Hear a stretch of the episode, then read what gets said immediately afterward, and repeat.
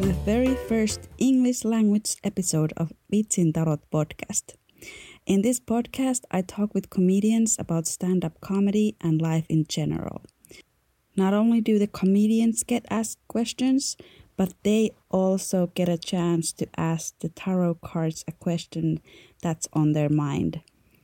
In this episode, my guest is Ray Zambino. We talked with Ray about what is hard about stand-up and why consistency is key. Ray also talked about how he got into comedy in Scotland and about changing his style of comedy after moving to Finland. We also get to hear the very first joke he ever wrote for stand-up. Ray's question for the tarot cards was, what is his future in comedy like? My name is Katariina Salonen, and this is Vitsin Tarot Podcast. Welcome to the first English-speaking episode of Vitsin Tarot Podcast. Yay! Hi, Ray. Oh, sorry, I don't know if we were talking to the audience or me. No, uh, to you as well. Just, to hello. both. To both. Yeah. Okay. Yes. But hello. Hi. Hi. How are you? Uh, I'm uh, fine. Nothing. no, nothing. I know fine is the most boring d- d- descriptor because it doesn't mean anything. But all right. Uh, nothing special going on. It's summertime. Not a lot of gigs going on. It's okay. The weather's fine. So how long have you been doing comedy? I've been doing comedy for about twelve years, I think. twelve, twelve and a half years, I'm going to say. Uh, yeah, I started when I was like twenty-one. I'm thirty-three, so yeah, twelve years. You started in Scotland? Yes, sorry, yes, I did. I, I started in Scotland. Um, basically, the way I started comedy was, I don't know how typical this is, but I think it's more typical than realise. So it was actually a friend of a friend. Um, well, he's my friend too, but he was at the time friend of a friend. He'll never hear this, so it doesn't matter. Um, he started. He was doing, he started doing comedy, and and, and my friend uh, was like, "Hey, I'm I'm going to go support. You want to come with me?" And I was like, "Yeah, yeah, yeah. Of course." I've never been to live stand up or, or or or anything, or, or like amateur stand up. I think I'd been to see Tim Minchin at the festival at Edinburgh. Anyway, not important. Went to go see a friend, uh, and actually he cancelled and didn't turn up. So it was just me and my other friend at this open mic night that we had, didn't know anybody, and it was it was a free event. Controversial. uh, and uh, it was it was free, and we were there, and there was this guy on stage uh, performing, and my, my friend went had gone to the bathroom, and he this guy started like trying to do crowd work, like but talking to me. And I was just like staring at him like, what, what is this? Why? Why is this happening? Uh, and my first thought was generally like, I'm funnier than this. Could, do we swear in this podcast? Yes. I'm funnier than this cunt. Like, what, like what the fuck? Like, I'm going to do, I'll try. And then my friend signed up to do comedy. He'd been writing sort of stuff and like been toying with the idea for like a longer time. Um, for me, it was a bit more spontaneous. And I was like, well, if you're going to do it, yeah, I'll, I'll try it. It was more also like a support thing for my friend. Like he, he wanted to do it. So I was like, right, okay, I'll do it too. And then we'll, we have something to do. Um, so he had his first gig, and then a week later I had my first gig, and it was, it was good. The first gig was good. The second gig was not good. Uh, terrible, uh, almost. Uh, but the first gig was good. It was in this little bar in Glasgow. Um, so Glasgow has a comedy club called The Stand. And on a Tuesday in The Stand is the like open mic night. Or, or the, it's not really open mic. It is, but there's a, a minimum six month waiting list to perform because uh, it's like, again, it's a legit actual comedy club. I think they just have that waiting list so that it deters anyone who actually wants to, like, you know, the people who want to perform will wait, and the people who are just like, oh, I'll do some comedy, like, will go away. So I think it's actually a good, a, a genius plan. Anyway, so um. The reason I mentioned that is because this was also on a Tuesday, and this club was, I'm going to say, a two-minute walk up the road. So basically anyone who couldn't get in because it was already full to the comedy club would then come to this. It was called Pop-Up Comedy in the Halt Bar on Woodlands Road in Glasgow. Uh, it was okay, but yeah, not the good place. There was a lot of, you know, it's, it's the sort of place where There, there's some audience, yeah, and they're they're into it, and there's a couple of regulars who are always there who, who recognise stuff, and they, they know all the jokes. Um, and then the cabal of uh, comedians up the back, just like judging. Uh, and because so when I started, this is what so when I started comedy with my friend, we decided. I don't know why we decided this, but I do know why. But for the first year, yeah, for the first year, we decided we weren't going to talk to anybody else. Okay. We we decided, oh yeah, well, sure, we'll get booked, we'll say hello and everything, but we'll, we'll always leave, we'll never stay after, we'll never whatever. Because the idea was that we didn't want to get booked because we were friends with people. So we only got booked because we were good, not because we were friends with people or were talkative. Yeah. That's good plan. Gen- that, we genuinely did that for like a year. How did that work out? I got booked. Yeah. So like, uh, people were like, oh, okay, well, whatever. Like, I don't think they cared that much, but that was genuinely the plan. Does your friend still do comedy? Occasionally he does comedy uh, under Nev, N E V. Uh, you can look it up on YouTube. He has several hour-long shows, uh, all with one-word titles. Like, uh, for example, his show Buzz uh, is all about bees. Uh, comedy's weirder in Scotland. Uh, Sounds like it. Than it is. Because there's been a more of a comedy scene for longer in Scotland and, well, in the U K. Like, the alternative comedy scene is more developed, I guess. And what, because what is mainstream comedy now used to be the alternative, so there's also an alternative to that, where it's like a, a little bit weirder, a little bit um, avant-garde. In Scotland, like, Scotland's also a, a, a place of five point five million people, like, same as population as Finland. Um, it's just in less space. Mm-hmm. So maybe it feels like there's more people because there's less space, because Finland's bigger than the U K as a whole, but with the same population of just Scotland. Mm-hmm. So it's, it's more spread out. I know there's a lot of people in Helsinki and stuff, but um, yeah, so then it, that's had more time to develop in niches and, and other stuff. And arguably, observational and stand-up as we know it was uh, invented uh, by a Scottish guy, Billy Connolly. Arguably. You, you, you could also say Jasper Carrot in the U K and also then Americans, but I don't know about Americans.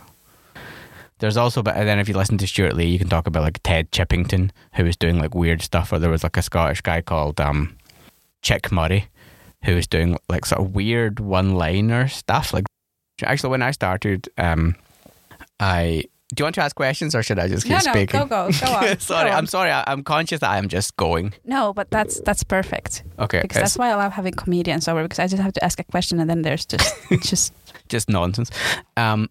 When I started, uh, I was actually doing one-liners and puns. Uh, I was a one-liner comedian. It was like lots of jokes. Actually, I, and I did do that when I first, when I moved to Finland for the first, whatever, couple of months. Like I, tr- I d- tried to do one-liner stuff. And it's not that people didn't get it. It's that the couple of like microseconds that it takes to go, duh, duh, oh, mm. It kind of messes the timing of everything. But I did start doing one-liner stuff here. And then I was like, oh, well, can't do that. So then I had to take a year to change my style, basically, entirely.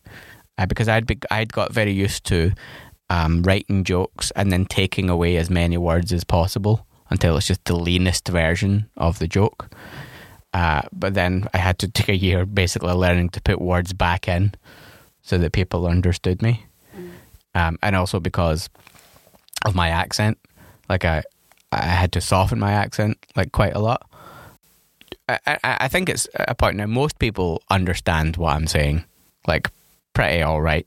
But when I first got here, people have told me it was a incomprehensible mess.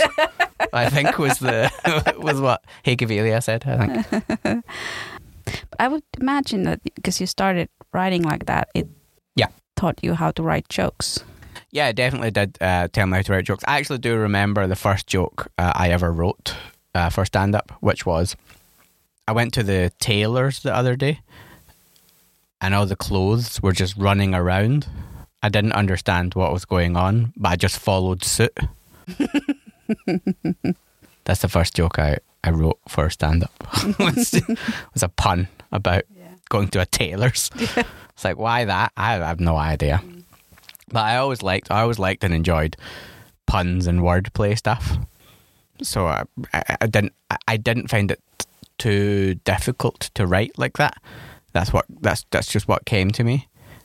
And then, yeah, the, the, what where I did learn was like the process of, of taking, like, does that word really need to be there?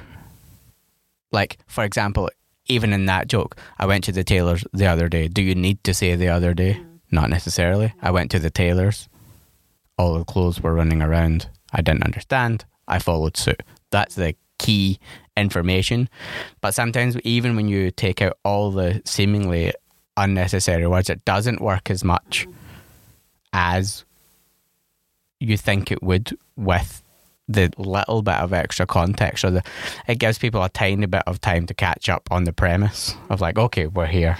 Yeah. Like, I remember I remember talking to my friend um, that I started comedy with, Nev, like about like the semantics of, like, how many syllables is funny in a word. Like, I, I can't even remember the joke or what it was, but it was like, yeah, that that was the point that we were we were talking about. We were talking about, like, is it funnier to add more syllables or take these syllables away? Or what's a funnier number? Mm. Yeah, like, what's a funny word? Yeah, what's a funny word to use here? But, like, I remember the what's a funny number. Stuart Lee has that in where he says, like, a, a, a, a year. If it's, like, I don't know, if it's, like, ten eighty-two or something. And he goes, fourteen ninety-six or whatever it is. And he goes, like, oh, I know, I know that that's not the right year, but the year, whatever he said, isn't as funny. Mm. And there's no, there's no inherent reason for that. I think in the Comedy Bible or some somewhere there, they speak about how some words are funnier than others and how it. Mm. I, I mean, I've read the stuff. I've read the theory there about, like, well, again, like, like in English, I don't know how it necessarily works in Finnish, about the, like, plosives, like the like the T's and K's and C's and stuff, like how they they're, they're like attack uh, consonants, and they like you should put them at the end of uh, punchlines because it attacks more and it's more obvious that it's a punchline.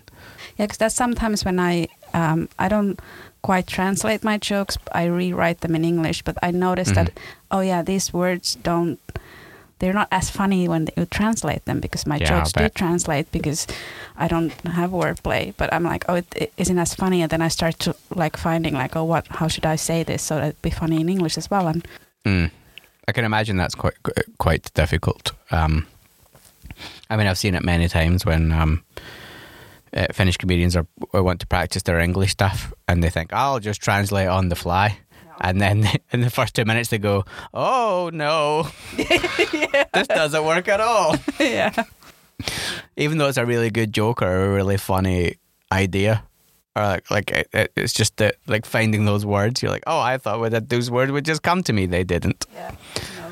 Yeah. That's why whenever I eventually, and I will eventually do a Finnish set, Um, it will be written, rehearsed, and memorized. Yeah, it just, it just nothing will be on the fly at all. Yeah, I, I don't really do stuff on the fly anyway, but, like, definitely for that. Yeah. So, so that that's also the thing where people say they don't like stand up. There's so many styles of stand up that it's like, well, maybe you've just not seen the one that you like mm. yet. Yeah, and that's why, like, open mic clubs are great, because you get to see different styles of stand-up and you do. Different performers and yeah, people coming from different backgrounds, and hopefully we get more and more people from different backgrounds and different experiences and different um, points of view, and because it just strengthens everything as a whole. Different perspectives, different diff- different funny ideas, things that you would never think of yourself. Like, th- we absolutely need all of that. Um, and and and.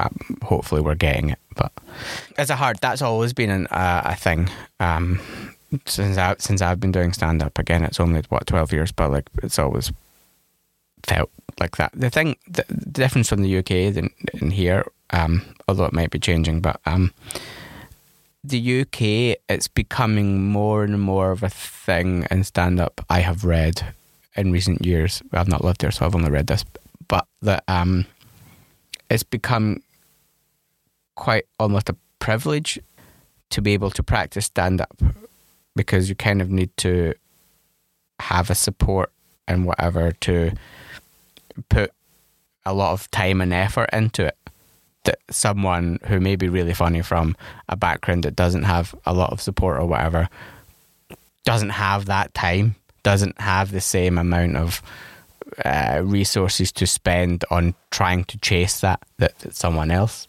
may have. Where here, um, you know, traditionally there has been a strong welfare system. We'll find out how that goes, but um, so there's maybe some more opportunity for people to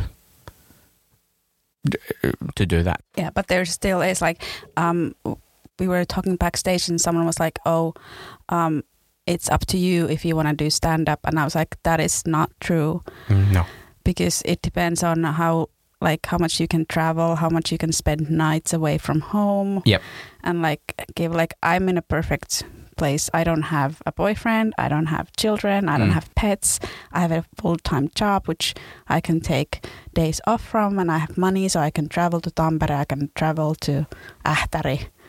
Yeah. So yeah, exactly. Yeah, so it's, it's sometimes circumstances mm. is absolutely a thing. I mean, there's even some uh, professional comedians who still have proper jobs. Yeah. Um, because they want to. Mm. Yeah, I'm actually kind of like, I like the fact that I have a day job. Mm. I mean, I, I'm kind of downgrading my day job because I want to focus on comedy, mm. but I still like having it because then I have some other problems and people around me except just, just comedians and stand-up. Yeah, with, with comedians you tend to hear the same four things over and over again. Yeah. Who's booking that gig? Why am I not getting that gig? That gig went bad, that gig went good. There you go. Four four subjects. Yeah, my new jokes are great, my new jokes are shit. Mm, mm, mm. Six subjects, yeah, good. Yeah, yeah, it's always the same. Well, there's always, I've not written anything. Yeah. That's always the most annoying. Someone, when someone goes on stage, someone's going on stage and it's like, "Oh, I don't know what I'm going to say." I'm like, yeah, you do. You, you do. Yeah, I can see it written down. Why are you saying that? Like, I know you want something, I know you want whatever, but that, that, just stop it. It's all right. You don't need to bring yourself down to other people's level. Yeah, just just be great. Yeah. Oh, what we're going to do? Yeah, you know what you're going to do. Oh, but actually about like having more diverse people on stage. Actually, just last mm. summer, because I'm going to, again, tomorrow to Svenka. Mm. Last summer I was there. And this lady saw me and she thought I was really funny. And she was like, "Hey, she's so funny. I want to do that too." And, th- and then she went to open mic clubs and was like, "Oh, I can do this." And now she's doing stand-up. Nice. So and she told me this and I was like, "Oh, like something." Maybe she was like me and she was like, "That's cunt's fucking not funny." What the fuck? I could fucking be better than yeah, that. Yeah, yeah. But that's what that isn't important because some a lot of people are like, "Oh, I went to an open mic club and I was like, oh, I can do that." And like, yeah, that happens to almost all of us. We go and see yeah. bad stand up and we're like, "I could be funnier than that. I can do that." Mm. But few of us can. Yeah. Actually, I don't. See, I don't think, I mean, everyone is like, "Oh, stand-up's really difficult." And I'm like, it's not that difficult. The thing about stand-up being difficult, I, I obviously don't think so either. The thing about stand-up being difficult is stand-up is one of the only things, I'm sure there are others that can come to mind, but one of the only things where you can only practice with an audience. Mm. You don't walk on stage the first time you play a violin. Yeah. It's going to be horrible, and everyone's aware when you start playing an instrument or something, it's going to be terrible, and you get better, and then once you get better, you can perform somewhere. Whereas stand-up, the first time you do it is in front of an audience, and if you've not practiced, you've never done this, of course it's going to be hard. Of course you're going to need to learn. So I think that's where people are scared, and that's where the difficulty comes, and that getting over the barrier of that first gig of like accepting like, hey, this might not go well. Well, again, we've seen people who don't think that and should. But, but generally, people are like, okay, right, it's, it's my first time. You know, you, what do you expect when the first time you do anything? It might be fine, it might be okay, but it's not going to be great because there's so much stuff you don't even know that you don't know. Yeah, like I, I did great. My first my first couple of gigs went really well, and then like I hit the yep. bottom, and then I had to like rebuild. Yeah, yeah, I mean, yeah, same. Everyone, basically everyone does that. Again, there's the thing, it's not a rule. People treat it like a rule. Sometimes it's not a rule. But like generally, about five years, you start getting good. Mm. After five years, you start getting good, roughly. Again, not a rule. People treat it like there's some weird, like, okay, five years, okay, five years. It's like, no, it's a, generally, that's about the time. But it, it, it, it can definitely take a while. Uh, to for it to click. You can be good before that, of course, but I think after five years, like, some things start to click in more. There's some realizations because, like, like I said, I've been doing comedy for twelve years. I'm going to say, like, maybe even seven, eight years ago, when I'd been here two, three years, whatever. I'm sure I, I had conversations with people of like, I could do stuff at Apollo, and I probably couldn't have. In my in my mind, I could have, but I probably couldn't have.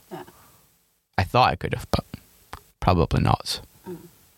Uh, it would it would it would have been bad or mediocre at best. Yeah, like I've I've done it now for about five years. Of course, there's always COVID years in between, so I had to mm. grow while not doing anything. Mm. But also, I do feel like this spring, like I've been doing a lot of gigs. Like I'm starting to find what I'm doing, and I need to like start pushing myself to. Get to the next level, whatever that is. But yeah, five consistency. Years. Yeah, it, it genuinely is the next level. Is it's just consistency because I mean, about five years is when you start having really, really good gigs and really crappy gigs, sort of like almost one after the other. Mm. Like you start to like vary up and down, up and down, uh, and then what you learn is consistency is, is what comes. Yeah, that, that it's just leveling out those two extremes. Yeah, yeah, I'm learning like why, like my last gig didn't go that well. You were there as well, and I did really well. Yes, I didn't do as well. I did okay. Everyone's like, uh, I just saw Rob and he was like, "Oh, you didn't do bad. It just wasn't." Like, I don't like. I feel I did bad, and that's enough for me. And I was like, "Oh no, I need to like get my energy up." Mm-hmm. Before, like, if I'm a little tired, I just need to, like, get the energy up and just, like, sell everything better. They're selling everything better, but there's also, uh, I think you should have in your comedian toolbox as, uh, like, several gears that you can shift into. There's a lot of comedians around about the five, six-year mark who are really good, but they couldn't. If if the night's already going well, they will do really well. Mm. But they can't necessarily get an audience on their side on their own. Like they can't match the energy and then drag the audience to wherever they need that energy to be. Uh, so I think you need several several gears to be able to shift into depending on the audience. Like because again, with going really into like craft stuff. When you start to recognize like where the energy is in the room and where you need to direct jokes or where you need to direct uh, where you look or like point to something or, or, or you need to move that energy around, like like reading the room and, and, and understanding, right, okay, this is what's happening here, this is going on over here, and then juggling all of those things while still performing, I think is is a skill that that's, that really is a skill that takes a while to develop because it's you can't really explain it to someone. You kind of just need to be like, right, okay, I understand how this room's set up, what it looks like. One one big tip I have is if you're performing somewhere that you're not sure of, uh, it doesn't work if you're first, but uh, just be up the back or like be watching the room and like don't watch whoever's on stage, like you can hear them, it's fine, just watch the audience, who who's laughing, where where are the pockets of of people really enjoying it, where are the people not laughing, is there anything they do laugh at, like what sort of thing, did the comedian do something to that then they that eventually got them. Yeah, just watching the audience, not the comedian, when you're practicing or when you're learning stuff, just watch the audience because you've in that, in that community you've probably seen them a million times anyway. Yeah, so you could w- watch the audience. I think it's important to do, even if it, it's from the back, you can still sense what's going on, or, or you can develop that sense of what's going on in the room. Yeah. People also talk about laugh count and all that yeah. stuff. Like, I don't think any of that's super important. Uh, of course, you need to make people laugh. That's literally the job. That's literally the goal. But laughs per minute stuff uh, isn't necessarily the gauge that you should always go by. Uh, and and uh, this is saying that as my, my general laugh per minute is pretty high, because I'm, even though not technically one-liner comedian anymore, it's still a lot of set-up punchline, even if it sounds like it's not. Like, uh, some people put too much emphasis on that, and then people count it wrongly, because what determines a laugh in their head is not necessarily what someone else would determine a laugh. Uh, so I think this... I've heard a lot of people talk about the laugh per minute and other stuff, and I, I think it can be a little bit toxic to the overall um, uh, experience of trying to perform comedy if you're constantly thinking about that.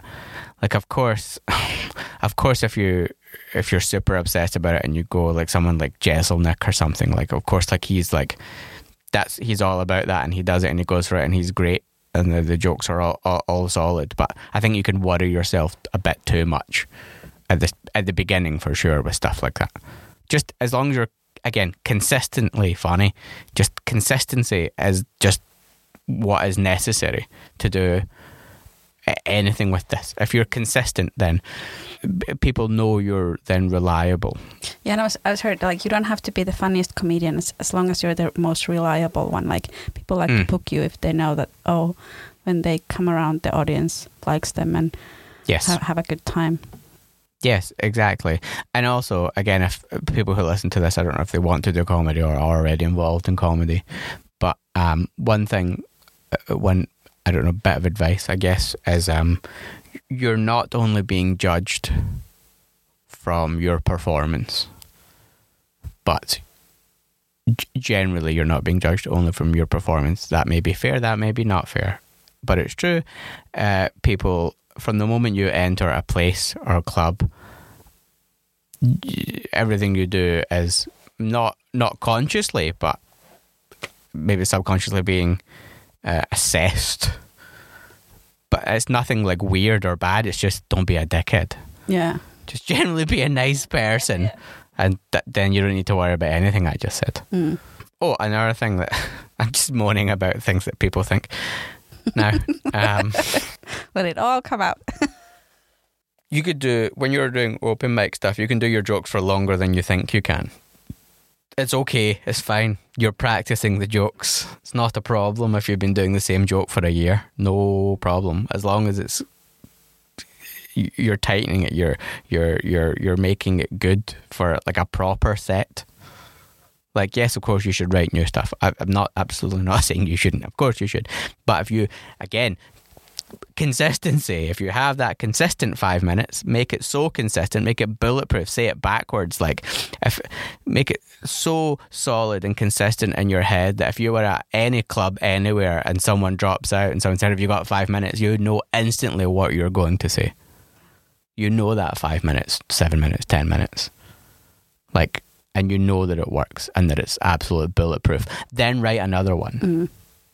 Yeah, and it does bring, because now I, I did, for the first time I had like a lot of gigs like back to back to back, and I did ten minutes in each, and then I was like, I'm doing this exact same ten minutes now, because I found the way I have these jokes in line and everything, and I was like, oh, this also brings me like consistency, and, and yes. I, I, I'm starting to find like how I go from one joke to the next, and I'm starting to find like ways to make this better and make myself more relaxed on stage. And yeah. And especially if, if, if anything's paid, someone's not paying for your new jokes. Mm. Someone's paying for the performance that they know you can give, like the, the, the, the set, the whatever that they've already seen. Yeah. They're not paying for new stuff. Unless they are specifically, in which case they'll tell you.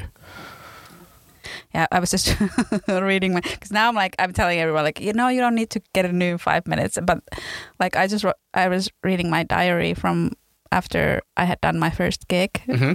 and I, I wrote there like, oh, I have to write new five minutes if I go to rocks again. Like, oh, baby, no, you don't. No, you do no, not. No, No, you don't. Oh. No. No, you need to do, do these jokes for the next year, and then then we'll or more. Talk. Yeah, I have. I still have like my very first opening joke still on my set list. I mean, I've used my. I've only recently re- re- replaced the, my closer joke after like, Christ knows how many years. Yeah, opening and like closing jokes are like, I don't know. Like for me, an opening joke is really hard to write. I have two, and I need to. I'm like, oh, I need to write a new one, but I haven't been able to write that. But it's okay. It's okay. It's, it's fine. Been, it works. It's it gets the audience. Like it's it's and, a feeler. I get to feel the audience. And also, things things will just come to you eventually. Mm. Whatever. Don't just don't worry about it. It's fine. In general, just don't worry about it. Just keep doing stuff, and then things will come. Things will come up. Things will happen. Inspiration will hit. Whatever. Like it's especially during Corona, and and maybe just before, but. Also during Corona, like, of course you have the worry of like, oh, I'm never going to write anything funny ever again. Like I have this set, it's never going to work uh, with anything else. Like I, I can't write, I don't know what I'm doing. This was luck. Uh, all of these jokes were just whatever. Uh, but but but now uh, I've I have a new like fifteen to twenty. I didn't do any basically any of the joke other jokes from that set, and it was going really well. Uh, which is uh, amazing, and I'm extremely happy about. But like, there was a time, many times, when I thought that would never happen again, mm. and I think a lot of people worry about that. Yeah. So let's let's rewind. So you started in Scotland. Sorry, yes. And then, and then you um you met a lady. I met uh, my partner, my um, in a bar in a nightclub in Glasgow. Yes, and then she moved back here. Uh, she was studying uh, in in Glasgow, and then I followed her. Uh, she wasn't one hundred percent keen on the idea, but uh, I, I did it anyway. Yeah, then we drifted apart, but I and I stayed here because I love it here, uh, and things are going well. So why why move? Yes, and just for the record, you do have the Finnish citizenship now. Right. Me? Yes. Oh yes, you can't kick me out. Yes, I have. I have Finnish citizenship. I, I, technically, legally, uh, can speak enough Finnish to survive. yeah. uh, I took a test that says I can. yeah. I, I, I just don't. Yeah, I have the same thing with German. I, I have like a certificate that says mm-hmm. that I speak German at a certain level, mm-hmm. but it was a, a long time ago, like yeah. fourteen years ago. That wasn't super long ago, like. Five years ago, four four years ago actually, four years ago. But uh, I have been practicing Finnish more, and I know I need to do it, and I'll do a Finnish set and stuff. But so uh, you started comedy at twenty-one. Did you then decide, oh, I want to become a comedian, or did you have some no. other? Uh, no, I definitely didn't decide I want to become a comedian. I sort of just um, stumbled. Into it really, because I've been, like I said, I've been doing comedy for two years, and then I moved here. I actually wor- I worked in a shop. I worked in a Marks and Spencer's in the U K. But no, I didn't. Definitely didn't decide to become uh, a, a comedian like that. I was just here, and I remember when, when I first moved here, I said to my my partner then at the time, I said, uh, I'm, I think I'm going to try and still do some comedy um, in Finland, and she probably, do you know what, probably correctly. Said to me, you'll probably never do anything with comedy in Finland. Just don't get your hopes up. You'll probably never do anything with comedy in Finland. And I have done some stuff with comedy yeah. in Finland, so that's yeah. nice. But I mean, I, I, you know, statistically, of course, she's correct. Like, I'm not speaking the language. Like, it's to get to do anything in a creative field, like as a job, is is not uh, guaranteed in any way. Uh, so, like, I'm extremely lucky and extremely grateful to be able to do anything at all with comedy um, here. Um, but I, d- I definitely didn't set out to be a comedian. It's just, I had nothing else to do when I moved here. Like, it was like, talk to my, my partner, fine, but then she got announced, so I had to go do something else. Uh, not just bug her all the time. So I had to uh, wanted to do comedy, and then obviously you meet some people through comedy, and then you can hang out there, which is more comedians, and then just talking, so you do more comedy, and then just kind of like spirals from there. And then I was like, you know, I was doing better and better, and then maybe got some paid stuff, and then I was like, well, maybe I can do this. Like I've, I have had some jobs here. I have, I've had stereotypical foreigner jobs. I guess I've worked in a bar. uh, actually, actually talking about comedians, um, one of the reasons that I could actually stay here longer was actually thanks to Ali Yohangiri. Uh, Ali helped me out a lot because he used to run uh, On the Rocks on Miconkato, and I was like talking to him, and I was just explaining the situation and stuff to him, and it's like, oh, I have this nine month whatever, and he was like, oh well, uh, I have this uh, company uh, and they make uh, smoothies in uh, K-Market and Yumbo. Mm. Like, do you want to work there? I was like, yep, uh, yeah, sure. So he gave me a contract, uh, and that contract was like uh, like an indefinite. There was no end date to it, so like that really helped with like applying to like all the like staying in Kela and all that. Uh, the Brit- Scotland was still in the E U at that point, so I never really had to leave because of freedom of movement. But like, that, it really helped and sped things up with like getting a bank account, getting all the stuff like that. Really, really sped things up. Uh, so I, I am forever and eternally grateful to Ali for for doing that. But then I actually and then I I had to I had to stop because I got uh, enrolled into the T E office and then Finnish classes and stuff, so I started learning Finnish. That went well. It yeah. did go well, actually. I did really well. I have that, so yeah. I did. Yeah, I've actually like heard that immigrating to Finland is not the easiest. It wasn't. This is where it's kind of uh, boring, and we have to go into fun stuff like privilege. Uh, it wasn't hard for me mm. because I E U citizen, E U citizen, and then through comedy, you talk to people, or you get friends, and you have this sort of like almost instant connection through performing comedy, and also people you meet doing comedy are, are already atypical from the normal people you might meet at, a, at whatever quote unquote normal job, because they're already made the step to perform in front of people, so they're already by default more outgoing than whatever stupid stereotypes there are mm. about oh the Finns are quiet and bleh, all that nonsense. Like, so I, I never found it um, that difficult. I always like talking about comedy with you, mm. and I actually like kind of writing jokes with you, or actually you write jokes for me because I'm I'm no help to anyone. I'm not that good because we have a I think we have a similar sense of humor. Mm. So when you give me something, I know exactly what to do with it, mm. and it's like also I'm just good at writing jokes. You are, but also like it, it's a similar sensibility. So oh, okay, thank you. Well, yeah, yeah. I mean, like uh, I've not really been I've not been particularly funny on this podcast. Really, yeah. More just. Uh, I don't know, ranting. That's fine. You're like, because you are in, in, if people don't know, you produce Vitsit Sixen podcast. Uh, I wouldn't say produce. I, I, I, I, I'm the tech guy. The tech guy, yeah. I, I, I, I set up the cameras and the, the microphones, and the, they occasionally refer to me. But uh, no, I, I just tech stuff. I wouldn't say produce. That's that's too far. That's uh, an over-exaggeration of what I do. I'm I'm vaguely involved. Yeah. If you've ever watched an episode on YouTube of E T six N and the camera goes weird for a minute, that's because I pressed the wrong button. Mm, that's okay. Yeah. yeah. So you have to like listen to Heikki Vilja. Yeah.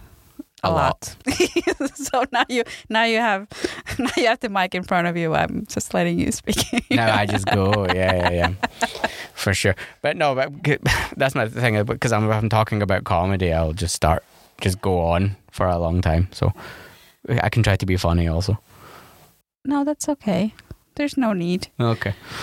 Yeah. So what kept you going with comedy? Like, did you have a point where you were like, oh, I don't know, or what kept me going? I, I guess it was just um, I had nothing better to do, and again, like, like I said, all my friends were mm. comedians. Like like I like I made friends with like a like Cesic, uh, sorry, Henrik Cesic, uh, uh, Piotr Vihula, like Leo, like Fatih, like uh, all of these like people uh, reasonably quickly. So it was like, it was basically my uh, social time.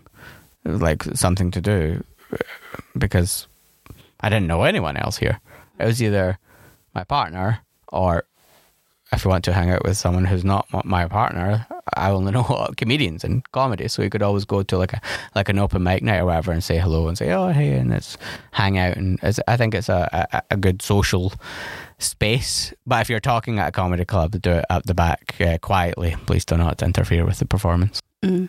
Or with comedians who are... Because some people need the space to like get their set together and then some people are... Yeah, yeah, yeah. But then there's after or before. Yeah. Yeah, and I'm I'm very talky like before I go on stage, and mm. but then like maybe just before I need some time. But yeah, I bother people. No. Yeah, me too. I just talk to everybody, and they're like, "Can you?" Yeah. I remember actually the most recent time I did that, I was talking, I don't know, some nonsense too. It was in Tenho, uh, currently run by Eva Vecchi. Um, Uh, I was trying to talk to who was it? I think it was it was Anders. It was Anders Hellenius. It was like pacing up and down. And I was like trying to chat to him. He's like, "Can you just?" I was like, "Oh yeah, sorry, yeah, sorry, sorry about that." It wasn't even anything important. I was just talking nonsense. Yeah, but that's also what I like. Like you can, you can kind of like say like, "Hey, I need now some yeah, space." Yeah, yeah, and no of one course. Like, yeah, yeah. No one not like, offended. Yeah, no, he, yeah. I was like, "Oh yeah, you're right. Sorry, I, I wasn't thinking." Yeah, yeah. It's like you're completely correct. Sorry, stop bothering you with. I don't even know what I was talking about. Just nonsense. Yeah, yeah, just something. Yeah. Probably some joke or something. So at what point did you see like, oh, I, I can make some money doing stand-up here in Helsinki or Finland? I think my first paid gig here was Elmonbari.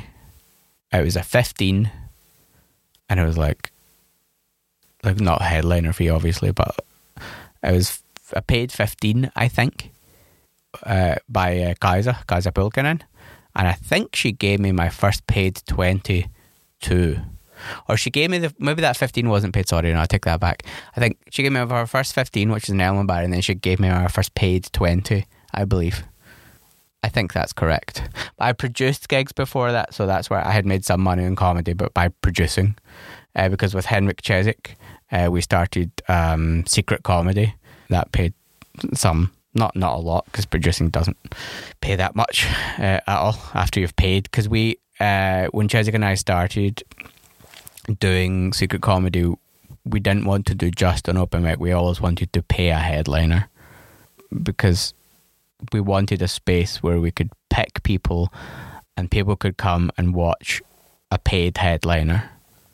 Uh, for and the audiences could come for not very much money. It was twelve euros, and it was supposed to be the same price as a cinema ticket.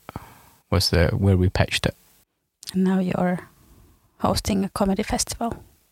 Uh, so I host the Comedy Store nights that uh, come to Apollo uh, with Live Nation. They uh, bring three British acts uh, who are regulars at the Comedy Store in London, which is uh, the birthplace of alternative comedy. That's like, I'd say the U K is probably the most prestigious comedy club, um, for sure. Uh, they bring three people and I'm I'm just a regular M C host of that. And then they're doing uh, a bigger festival, bringing people to do their like full solo shows in September. There's lots of lots of good people coming for that. Fern Brady being uh, a particular highlight, and I'm horrified and terrified of her coming because like she's really really good in Scottish, so I don't want to do any hack being Scottish stuff because yeah. she'll just judge the hell out of me. I can't do it. I'm, I'm nervous about it. It's fine. Doesn't matter. Oh. oh, she's funny. I have to get tickets. It, yeah, she's she's amazing. So it's already- That's called Comedy Stop. Olga Cox, Ara Schaefer, Finlay Christie, Fern Brady, Adam Rowe, Ursula Carlson, Lily Phillips, Matt Bragg, who was here, who's already been here in Apollo, was also very good. I look for, I'm looking forward to his show. Finlay Christie was already here. He's big on TikTok, uh, and he was also good in Apollo. Uh, and a guy, Adam Rowe, uh, who has a podcast called Have a Word, I think. Um, he's a comedian from Liverpool, and he's uh, doing very well in the U K at the moment, so I'm also looking forward to that. You can find two of his specials on YouTube. And you're doing your own special in August. Yeah, in August I'm doing my own my own show uh, in uh, Hotel Mystery, produced by uh, Solomon Stand Up Club, and it, it's it's good. I think it's good. I've I've done it a few times. I've done it uh, done once in Estonia. I did it in uh, Oulu. It was good. It was good. But yeah, it's going to be good. It's exciting to do, like, an hour twenty or whatever. It's a show. It's called Ray Zambino, the Man, full stop, uh, myth and legend. What made you want to do a hour twenty special? Well, I've been, I've been doing comedy long enough, and I, and coming from Scotland, where the tradition is you do your club stuff, um, and then you work up uh, your hour show for Edinburgh, the Edinburgh Festival. So I guess it's just coming from that tradition. Like, it was just time, I guess. Time to do that. Of course, this isn't this isn't Edinburgh, and I'm not going to Edinburgh. Well, I am going to Edinburgh. I'm not performing in Edinburgh this year. Um, I, I guess it was just this time. And solo shows traditionally in Finnish comedy haven't been that common unless you're already massive. More recently, it's been uh, becoming more of a trend for that to happen. So why not get in early, I guess. I'm not interested in it really being filmed or going anywhere. It's just, I basically just challenge, was challenging myself to write a, a, a, an Edinburgh show, a festival show, um, and that's what it is. So, like, when you say Edinburgh or festival show, that generally means it has some sort of thematic something or some sort of arc. Like, it's a show rather than just an hour of straight jokes. That's all that really means. And it's about fifty-five minutes usually in Edinburgh show. Uh, do you have any dreams about going to Edinburgh? I mean, it's so expensive going to Edinburgh now. Like, the accommodation is, like, insane. Like, you basically don't make any money. The, actually, ironically, the way that you make money now, I've heard, in Edinburgh is by doing the free festival and relying on uh, tips and uh, money in a bucket at the end. Uh, but otherwise, the fees and the accommodation and everything is, like, insane. And it sounds insane how to get, like, audience for your show, because there's, like... So to get audience so... for your show, for that, you need to flyer. You need to have flyers. In fact, for the month uh, of August, which is when Edinburgh happens, there are professional flyerers. People who all they do all month is just flyer for people. And the best ones can make a lot of money. Like, a lot of money. If they're good at it. If they get people into your show, then people pay them a lot of money to do it.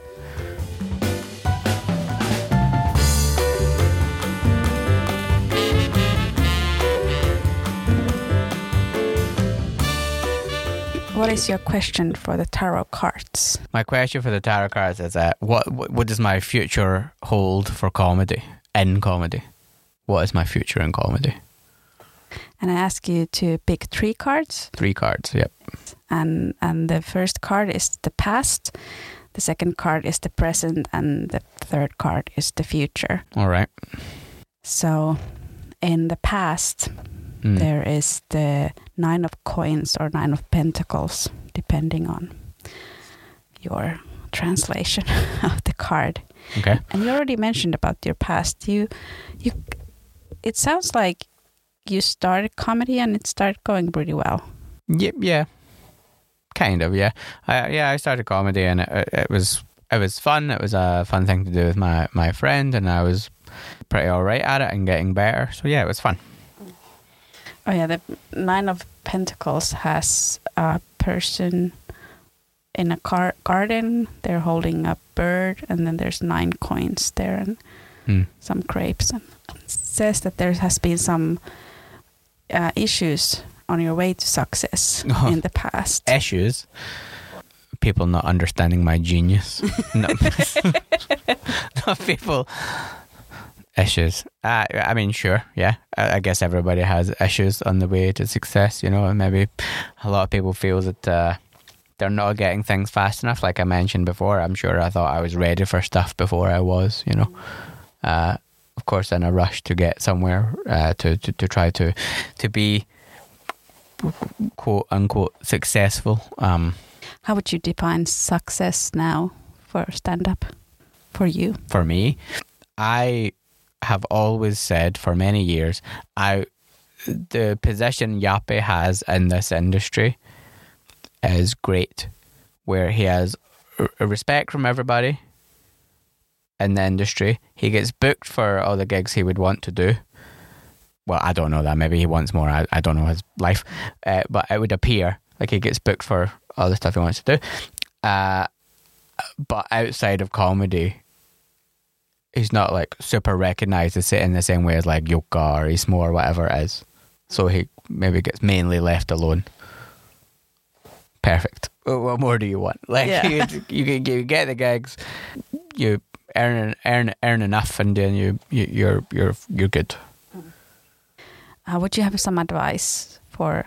Because I sometimes think that when even when I started comedy, I was like, oh, I need to get these things, and I, and then learning that a year in comedy is a really short time mm-hmm. to do or achieve anything, really, especially mm-hmm. the first year. I think the main key is that although you want something, you really need to uh, uh, think about it and inspect yourself of like, are you really ready for that thing? Because if you do something too fast that you're not ready for, you're going to mess it up, and then you might not get that opportunity again. Like, I remember talking to someone once. It was about corporate gigs, actually. And I was like, well, I said that about maybe don't go for stuff if you don't think you're ready. It's like, oh, would you like turn down the money if you were like offered it? And it's like, yes, I have done. I have done that. Or rather than just turn down the, the, the money. So like, I remember once I was, uh, someone asked me, this was maybe six, seven years ago even.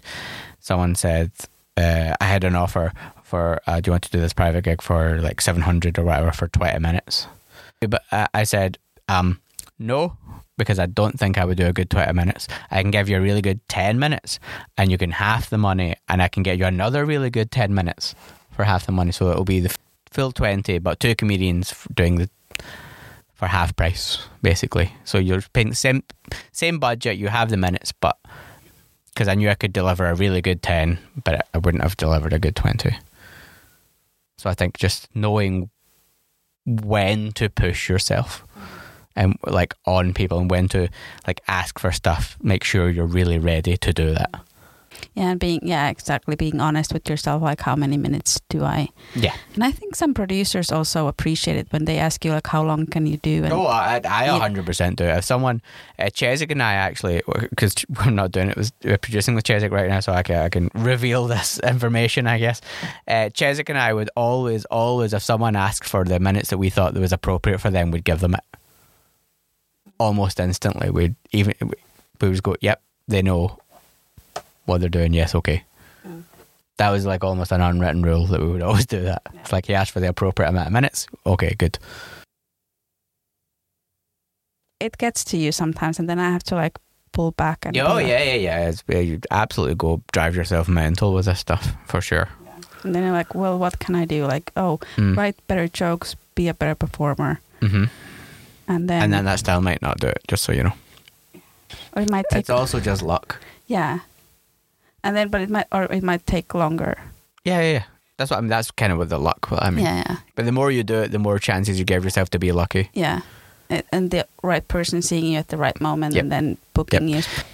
I remember, I remember actually like the first time that like a, like a producer from uh, Apollo uh, seen me. Uh, they came to the most random show. It was on a Tuesday. Uh, Cesic was uh, sick or something. So he couldn't uh, M C, or he was busy. I can't remember. He would always M C, but I needed to M C and I wasn't very co- comfortable MCing at that time. Uh, and then there was maybe like four people in the audience. And that's when a producer decided to come and see how I was. And it was hard. 'Cause out in my head, I was just like, oh, I need to perform directly to this person. But yeah. Obviously you can't do that. That's yeah. not what you're supposed to just generally perform to the crowd like is, is there. Maybe there's like ten people, but still you have to like generally perform to the crowd that's there, not just, but obviously you just stare at this one person. There was them and Tommy Moyen in for some reason. I don't know what they were up to that day, but they decided to come see me. Yeah. And it was just the worst possible timing. Yeah. wasn't a good show or anything, but I mean, I got, I, I got, I got it great. But I mean, I don't think it was based on that one performance. Yeah. I, I bet you it wasn't. So the present is um, the tower. The tower, upside down tower. Upside down tower. The image there, uh, the tower is on fire. There's lightning, and there's it's looking people, good. There's people jumping out of the tower. So it's fantastic. It's, yeah.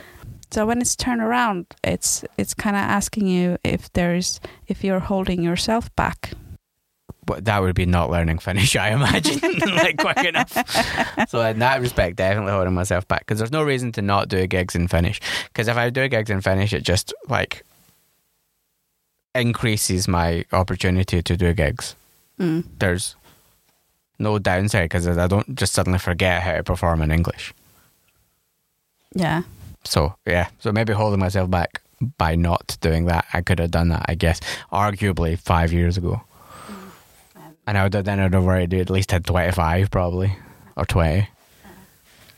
Have you, you haven't done anything in Finnish yet? No. I have once, because another English-speaking comedian who doesn't do it anymore did it, and I was annoyed and went, well, he was impressed with himself, and I was like, well, fuck you, I'll do it. Even though I couldn't do it. I was just being annoying. So I did it out of spite, not because I actually wanted to. It was horrible. I have it uh, as a private video on my YouTube. It, you cannot find it. It's horrible.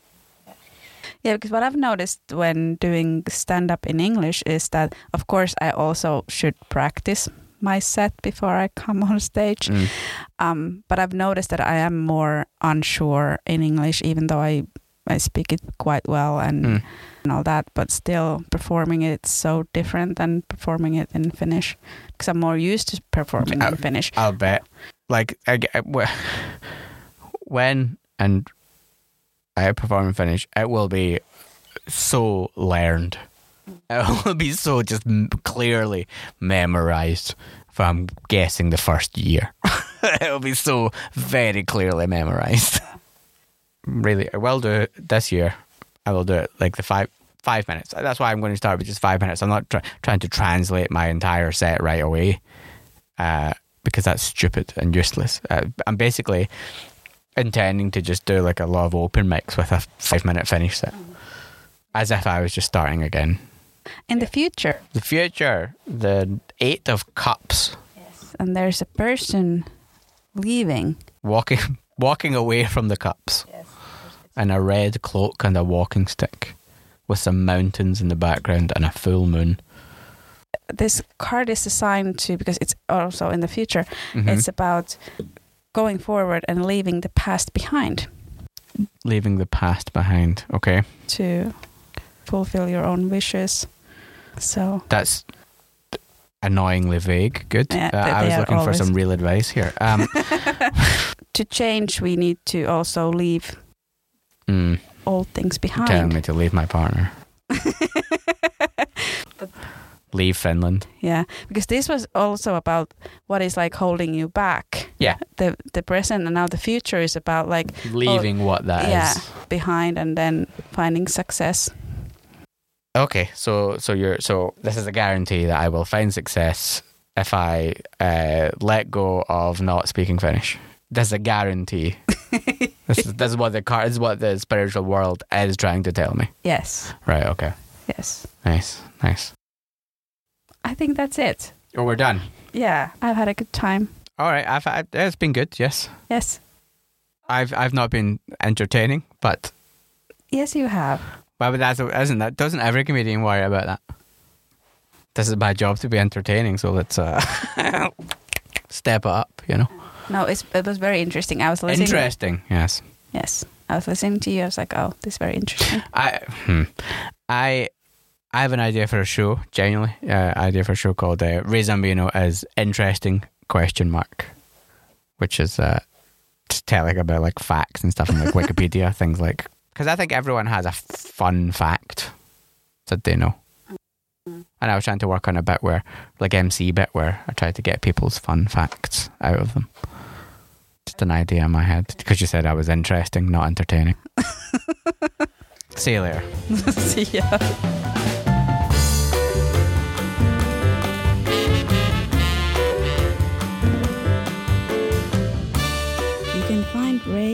Instagram and TikTok at Ray Zambino, R A Y Z A M B I N O. You can find Vitsin Tarot Podcast on Instagram at Vitsin Tarot Podcast. That is V I T S I N T A R O T Podcast. And you can also email us, or I mean, it's just me, um, at vitsintarotpodcast at gmail dot com. You can find me on Instagram at Katariina underscore Salonen. That's K A T A R I I N A underscore S A L O N E N. And on Facebook, koomikko Katariina Salonen. Thank you for listening. More than likely, there will be English language episodes also in the future, so stay tuned. Next week, we are having a bonus birthday episode. Vitsin Tarot Podcast is turning one year old, where I'll be the guest on that podcast. And we will be getting back to the regularly scheduled program in two weeks. See you then.